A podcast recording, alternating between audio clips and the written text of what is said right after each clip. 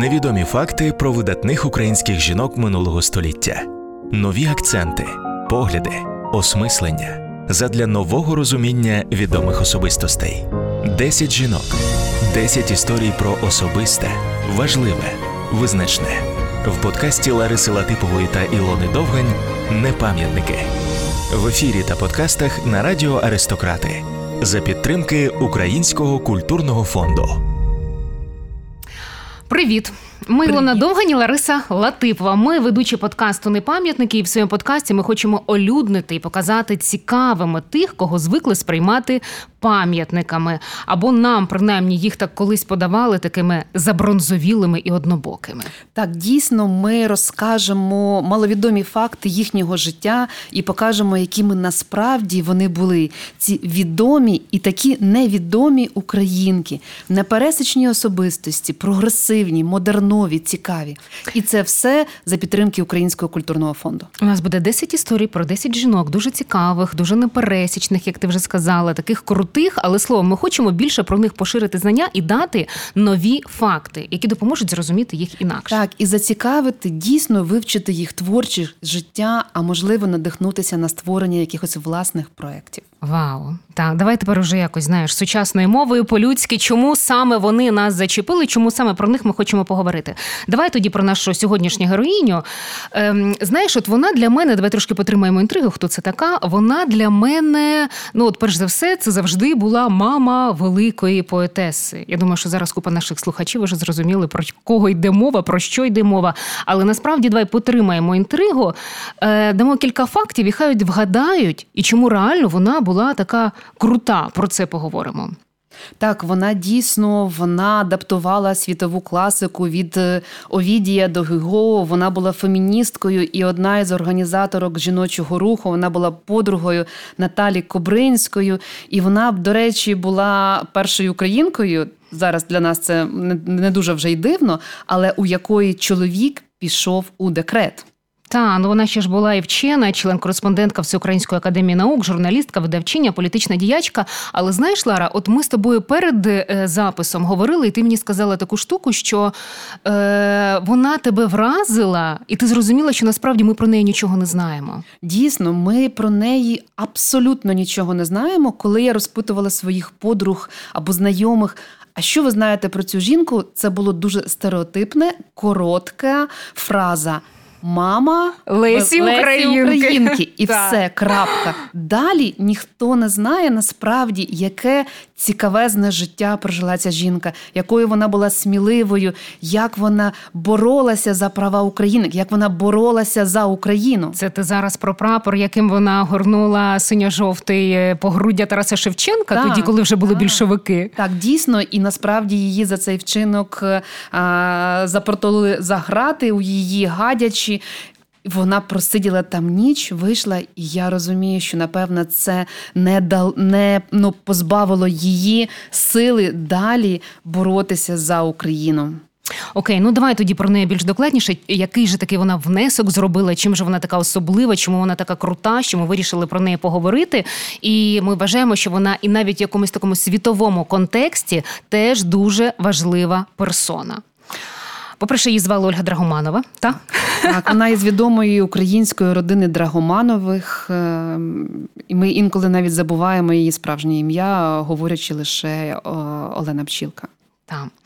Е, Вона її називали видатнішою. Що мене вразило, що її називали в свої часи видатнішою за свою доньку, за Лесю Українку. Ти уявляєш? Ну зараз це звучить досить дивно, але насправді, якщо подивитися на її життя, то я впевнена, що багато так людей навіть зараз і будуть думати.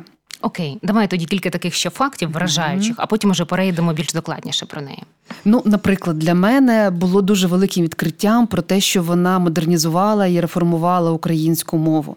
Насправді дуже багато слів, які ми зараз вживаємо, саме вона їх вела в українську мову. Як ми зараз можемо жити без слова мистецтво, наприклад? Да? Тобто, ти хочеш сказати, що 100 років тому не було слова мистецтво в українській мові? Я і собі... його ввела Олена Пчілка? Ти знаєш, я собі навіть думала. А як же вони оце називали? Як вони це називали? Як вони це називали? Або променистий, палкий, нестямний. Мені здається, це такі епітети, які насичують українську мову дійсно цією емоцією, цими смаками українськими. Ну, не несамовитий, променистий, а слово переможець. Його теж не було в українській мові. Так, Його уявляєш? теж вела Олена Пчілка. Уявляєш? Невже ми були побідітелями? Так, е, про українську мову, про реформа реформу, та так, так. А ще до речі, вона була проти русифікації, і є такий відомий факт про те, що вона навіть своїх дітей не віддавала до російськомовних шкіл, а сама навчала їх вдома. Уявляє шестеро дітей вдома навчати.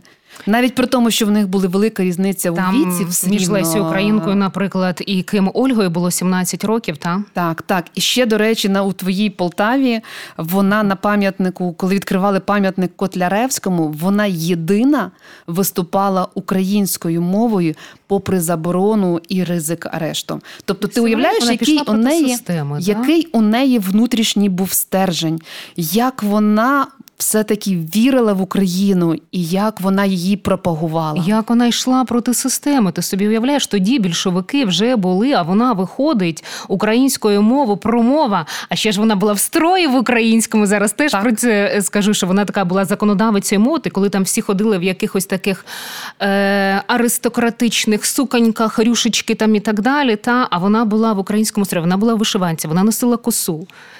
Крута. Ну, дуже як для мене, то вона дійсно на той момент була крутіша за свою доньку Олесі Українку, про яку, до речі, ми також у нас буде окремий подкаст. Окремий подкаст. Про це, так. так. Слухай, ну давай вже тоді про біографію трішки скажемо. Звідки вона така? Вона народилася, як ти вже сказала, на моїй Полтавщині. Вона народилася в Гадячі. Та Але жила вона на моєму поліссі. Волинь. Так, Полісся, Волинь, Новоград Волинський, Луцьк. А, вона... І за кордоном бувала.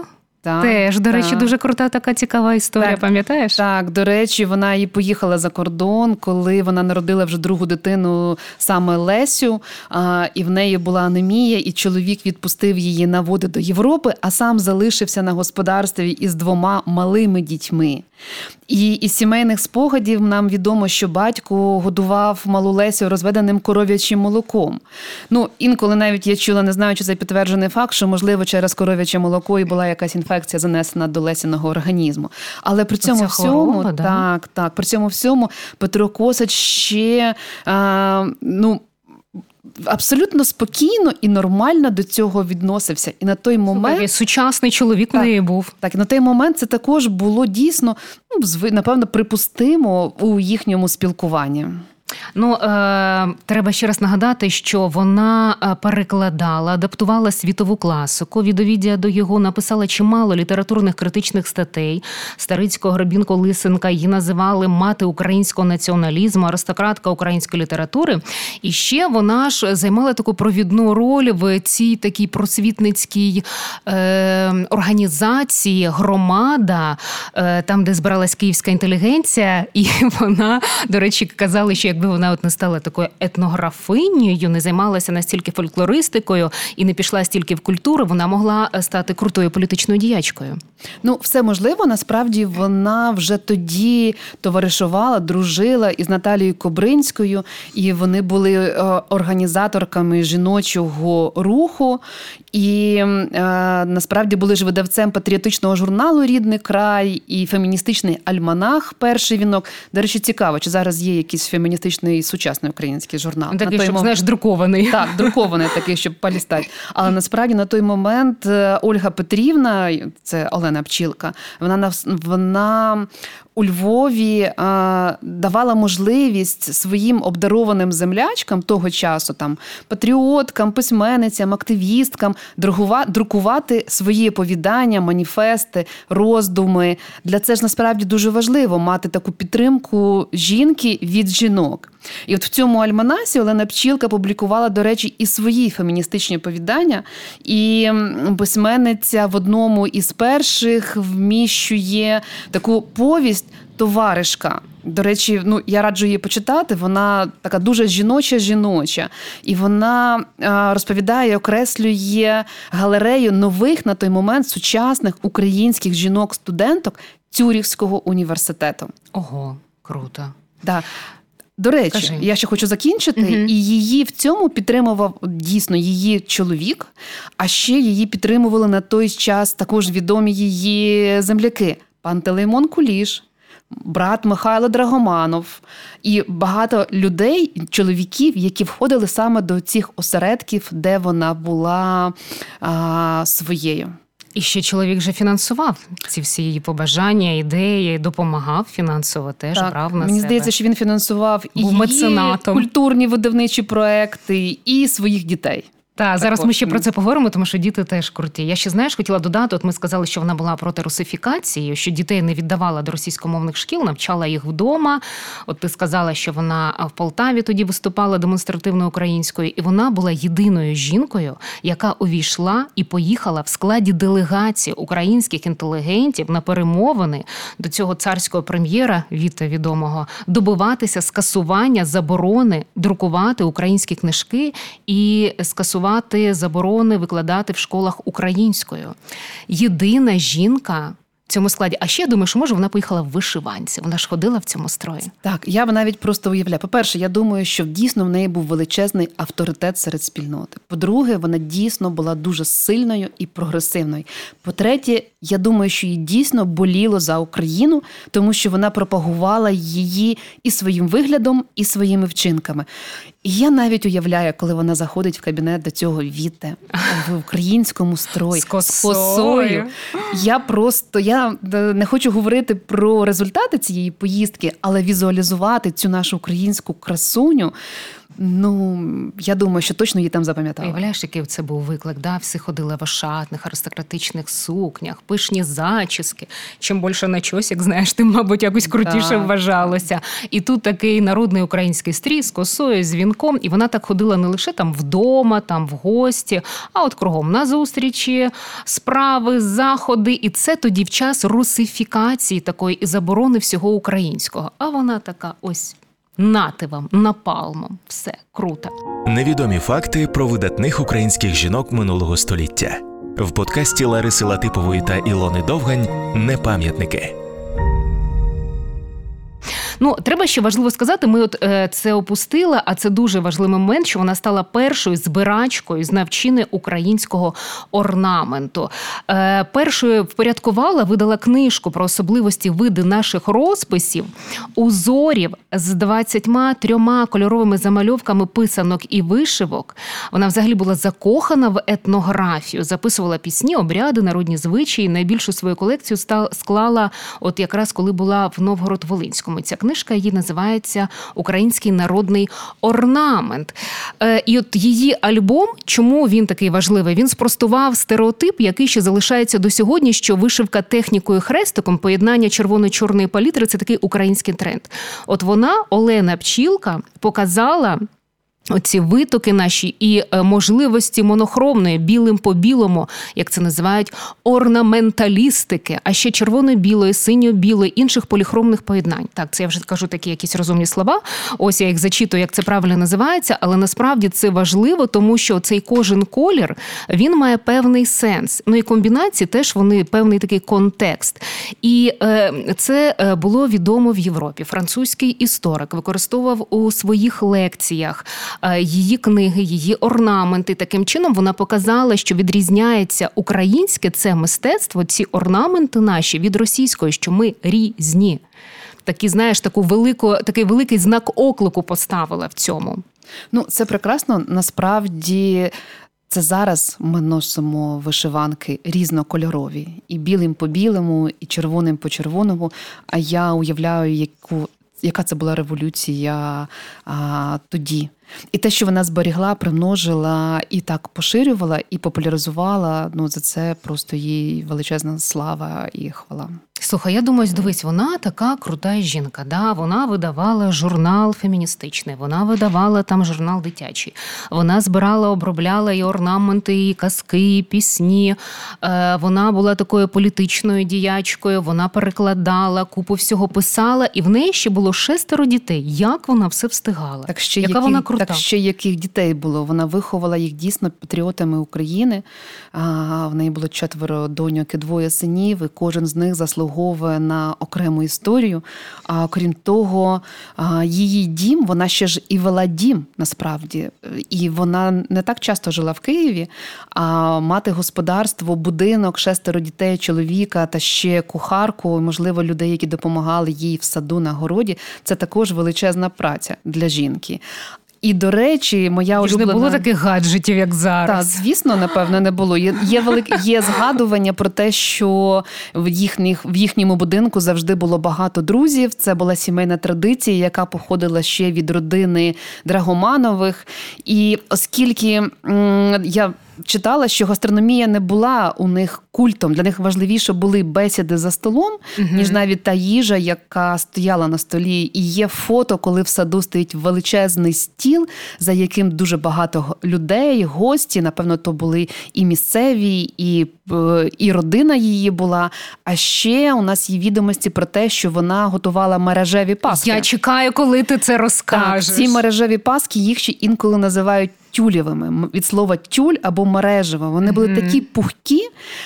І для того, щоб цей ефект е, отримати, потрібно було збивати 30, 40, 50, а інколи і до 100 жовтків. Та Уявляєш? Це ж без блендера. Без блендера, без міксера, руками це збивати на протязі декілька годин. Але дійсно, без розпушувачів ці паски виходили дуже смачні, смачними і гарними. І це рецепт, який їй дала її мама, тому що є навіть згадка у листуванні, коли діти кажуть, що сьогодні мама пекла бабущину паску, тобто паску за переписом Єлизавети Драгоманової. Круто. Ну да, дійсно, технологія тоді була дуже така складна, але бачиш, як вони да. цим заморочувалися. Але, як до речі, зараз нам сказали. також відомо про а, англійський кекс, який пекла Леся Українка. І до ювілею Лесі Українки я спробувала його відновити. На жаль, немає жодного перепису про рецепту, те, рецепту, угу. про те, якщо читати листування її рідних сестер, то ми можемо здогадатися, що в цей кекс вона додавала сушені поліські ягоди. Це і ожина сушена, і суниця, Мабуть, і чорниця. малина, чорниця обов'язково. І мені здається, що на той момент були дуже такі модні англійські кекси, коли було дуже багато різних сухих фруктів. Mm-hmm. Я думаю, що Лесін кекс англійський це був саме кекс із нашими поліськими додаванням. додавками. Так, ну давай ще про її дітей розкажемо. Е, ми от там інтригували, розповідали, анонсували, що в неї такі були круті діти. Е, її первісток Михайло Драгоманов. Та вона дала йому літературний псевдонім Обачний. Михайло Обачний. От він ввійшов взагалі вітчизняну культуру як талановитий фізик. Він захистив дисертацію. Навіть зараз зачитаю, як вона називається Відображення світла в кристалічному однорідному середовищі. І він викладав фізику в Тарто, в Кьольні, але при цьому не кинув фольклористику. Ну, про Лесю зрозуміло. Так, про Лесю так, зробимо окремий Лесю. подкаст. Да. Це мега. У них, знаєш, на що ще звернула увагу, що у них е, цікаві імена були у дітей. Так, у них цікаві імена, і зверни увагу, що у дітей були е, освіти, це в основному політехнічна інженерна освіта. І агрономи теж. Так, ну агроном це також на той момент це були політехніки, які mm-hmm. готували агрономів. От на той момент жінка-агроном Ну, я думаю, що це також було дуже модерново і революційно. Так, Ізидора, Аріадна, Оксана, Микола. Це Оксана була без імені два роки? Ну, кажуть так, вони називали її якось різними такими е, зменшувальними іменами. От, А все-таки вона у нас дійсно там стала Оксаною. Да, Насправді хочу сказати, що завдячуючи е, її донькам. Ми маємо багато інформації саме архів? про да, вони зберігся, да, зберігся архів, Ольга, є листування. Здається, Ольга, вона на той момент була косач Кривнюк. Вона в роки війни вивезла і зберегла частину сімейного архіву за кордон. І ну я вже як я казала, завдячуючи цьому, ми зараз маємо змогу навіть на вицвілих таких світлинах бачити розумницю, модницю, красиню, видатну українку Олену Пчілку. Ну ми ще ж з тобою забули сказати, що вона сценарист і акторка. Так, дійсно. Я коли про неї читаю, я думаю, боже, в неї такі таланти були е, різнобічні, різноманітні. Вона писала сценарії до п'єс, які грала Заньковецька. Заньковецька. Марія Заньковецька. Ми, ми, до речі, про Заньковецьку Теж також зробимо розка... подкаст, да, зробимо да, окремий розкажемо. подкаст. Так. Круто. А ще вона бо сама була акторкою. У неї були неабиякі акторські здібності, і, приміром, е, саме їй належала роль сірчихи у виставі Михайла Старицького за двома зайцями. А Клас. наприкінці 90-х років то в Києві взагалі виставляли п'єсу Світова річ, яку написала Олена Пчілка. Так, ну ще на сам кінець додам от е, ще раз, що вона була член-кореспондент Всеукраїнської академії наук, створеної після встановлення радянської влади, працювала в різних наукових комісіях аж до смерті в 30-му році. Фактично, от статус академіка, її поважний вік, її авторитет врятував тоді Олену Пчілку від репресій за антибільшовіцькі погляди і всі ті її вчинки, про які ми вже розповідали. Я думаю точно, що вона не мовчала. І я думаю, що їй було досить тяжко підлаштуватися під нові реалії. І тому це дійсно ну, щастя, таке долі, що вона е, закінчила своє життя е, не в лагері, де не в не, десь не в таборах, не в е, якійсь там неволі. Знаєш, ще кілька цитат таких е, цікавих, важливих про неї. От Гончар, до речі, писав, що Україна в великому боргу перед Оленою Пчілкою. Майже нічого не зроблено для увічнення її пам'яті. І він, до речі, писав, чи є в Києві хоч вулиця її імені, мав би стояти пам'ятник як образові української жінки.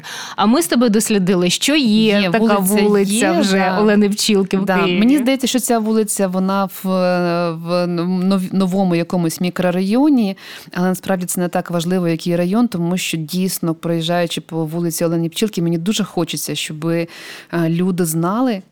Яка видатна жінка, чиє ім'я якої видатної жінки носить назву ця вулиця? А відносно пам'ятнику, то пам'ятник е, ем, е, Олені Пчілки відкрито в Луцьку, і ми можемо його бачити біля обласної наукової бібліотеки, яка також носить ім'я Олени Пчілки. Ну, от. А в е, названо її ім'ям також і бібліотеку дитячу в Києві. По-перше, Оксана Забушко каже, що це перша в нашій історії модерна жінка іпсенівського типу. Вона була закроєна щонайменше на мірку матріарха нової церкви.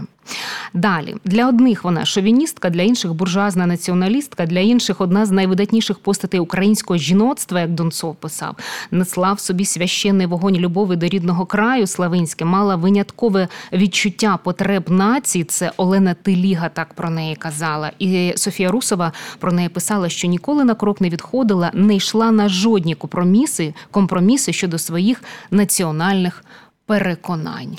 Йосип Сліпий казав, що маленький компроміс може загубити будь-яку велику ідею.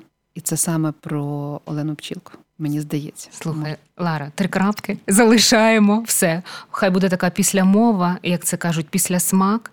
Залишимо слухачів з цими роздумами, з цими думками, те, що сьогодні почули.